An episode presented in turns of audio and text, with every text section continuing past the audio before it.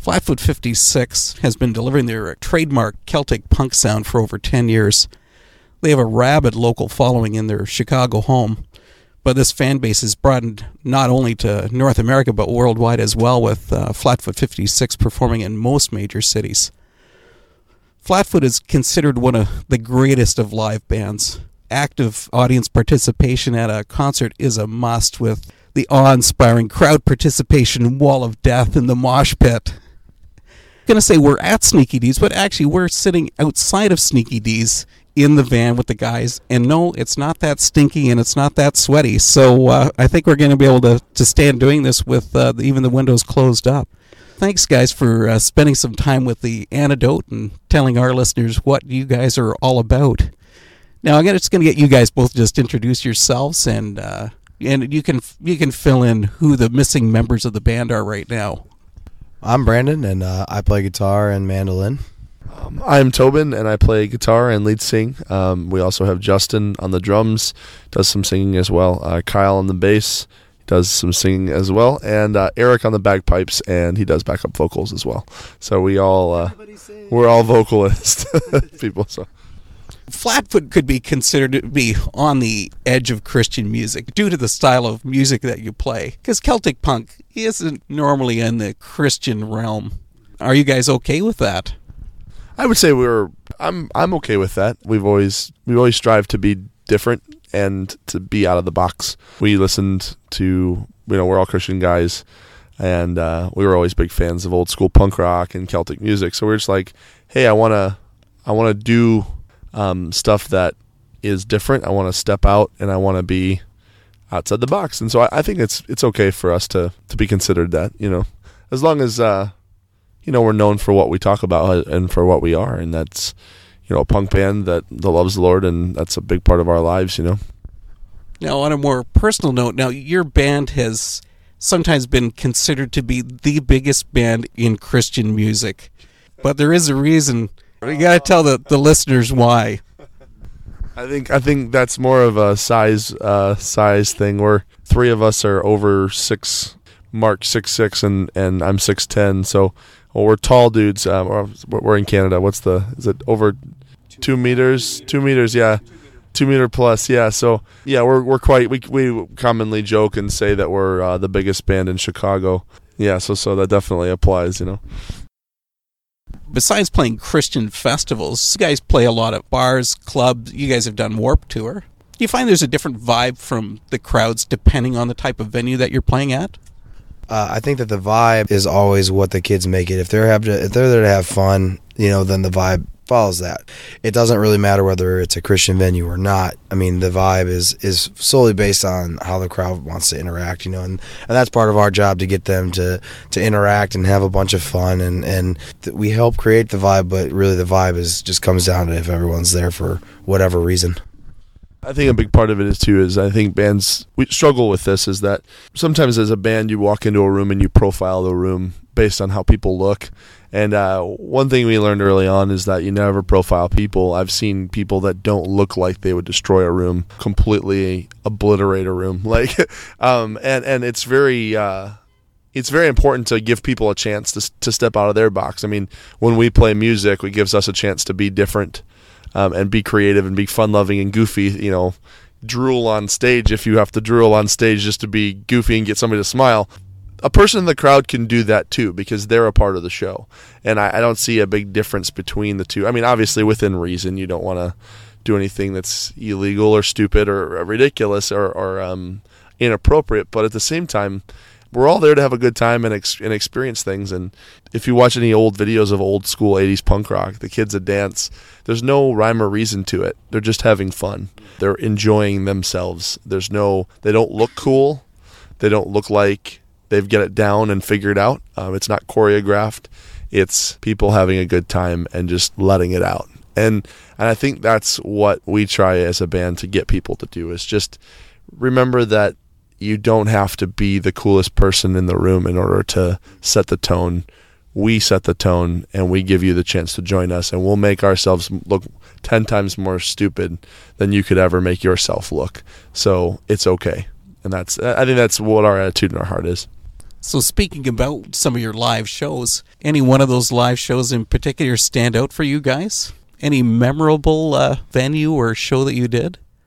Yeah, we uh, we played uh, this thing called Summerfest in Milwaukee, uh, Wisconsin. We were playing. We were uh, I think we were main support for Rise Against, and uh, there was I think fifteen to seventeen thousand people, and and it's really funny. My actually my my wife was with us, and she's from a little place called the UP, which is uh, right above Wisconsin, but it's a part of Michigan, and it's not connected by any real landmass. It's just a bridge that goes over Lake Superior. And uh, Justin started talking about it from stage. Our drummer, for some reason, was this was absurd to him that you know some portion of of land that was not connected to the state it belonged to. I, I just it didn't make sense to him. So he um he got these people all riled up into this thing and you know and by the time he was done everyone was like take it back take it back take and just 17,000 people shouting take it back all in a frenzy. And Justin just yells and the rivers will run red with blood and everyone's like ah and I was a little bit concerned because uh, there was a revolution on our hands so uh, that was actually pretty funny that was very recent but it was pretty memorable the UP is connected to Wisconsin. That's why he was saying take it back. And uh, he was mad that Michigan got to own something that was connected to Wisconsin and should have been a part of their state. So. So now we find the truth out about the band that you're actually anarchists. Oh, no. yeah, yeah. Oh, they found no. us out. Oh, no. all- With your longevity being around for 10 years, you had a couple CDs that you brought out on your, on your own. Winds of War and the first release of Knuckles Up, right? And Rumble of 56, yeah. Then Knuckles Up was re released. Then you recorded the uh, Jungle of the Midwest Sea. And of course, last year you did Blackthorn. Now, Blackthorn really took off. It debuted number two on Billboard's Heatseeker chart. So, for being an independent band, like, what was the big change? How come that happened? I think we're still scratching our heads wondering how it happened. Um, I think uh, when they told us what had happened, we had to look up Billboard charts because we don't follow them as a band ever. Um, and we were like, man, we, we made Billboard. I, I know that that's a big deal, but I never read Billboard magazine. I'm gonna have to find one of those. And and we looked at it, and and it was like, man, we're we're, we're charting here at nine different types of charts here, and you know, number two at Heatseeker's independent uh, new band uh, chart. You know, it's this is this is crazy. You know, and um, I think what had happened was is that we just for years we've been plugging away, and we have a very as you said earlier, and I liked this phrasing that you used, a rabid um, home base following. We just, I think everybody that was waiting, anticipating that next record, bought it the first three weeks of the record. They just, they all just went out and got it, and by doing that, they all made a big statement and said, "We we love this band and we want to support them and we want to do this," and that blessed us a lot. We were just blown away, and um, it was not something that was expected. Um, we're hoping to do it again with the next record, but uh, it's definitely something that blew our minds. You know. Okay, so there's a question that was waiting to happen. Any plans for next album? Yeah, we actually just are coming out the tail end of, of writing most of the record. Um, we will we'll be hitting the studio probably around January uh, in in Chicago at uh, a place called Atlas Studios. It's uh, produced again with Johnny Rioux from the Street Dogs, um, and I think it's I like the record. I like the songs a lot. Um, we're gonna play a few tonight, and uh, so we'll see how everyone else likes them. So uh, it should be out in I think uh, early June. Uh, that'll be on Paper and Plastick Records. It's on the fast track. Great. We were talking a little bit about this earlier, but I really wonder if you guys are a closet ska band because every time you come through Toronto, here it is, you're, you're doing Celtic punk, you guys are always playing with ska bands. Does this actually have an influence on you guys? uh, if if you come on a trip with us ever, um, the majority of music that gets played in this in this van, I would say probably close to the majority is is soul, ska, you know, reggae.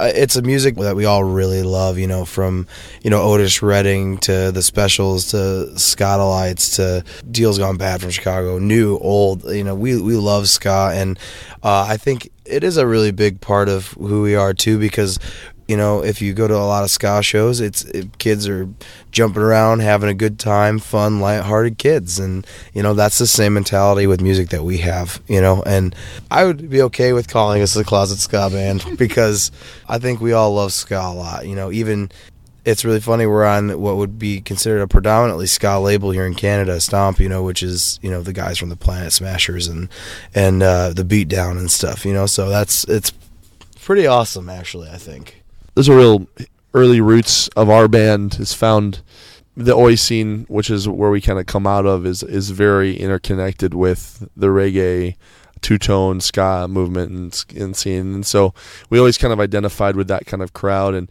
you know, uh, there's Third Wave, which is a little outside of that scene, but still a family member of it. So uh, we're here tonight with Mustard Plug playing with them, and they're old friends of ours. And what Brendan said is right. It's, it's kind of a fun loving group of people that just enjoy dancing around, having a good time. And everybody's welcome at, at our shows and that's the same kind of attitude that most ska shows have as well.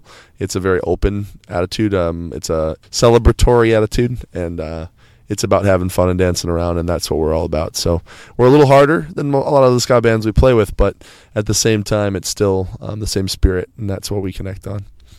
Well, with 10 years under your belt, I always ask this question of almost everybody. So, what does the next 10 years hold?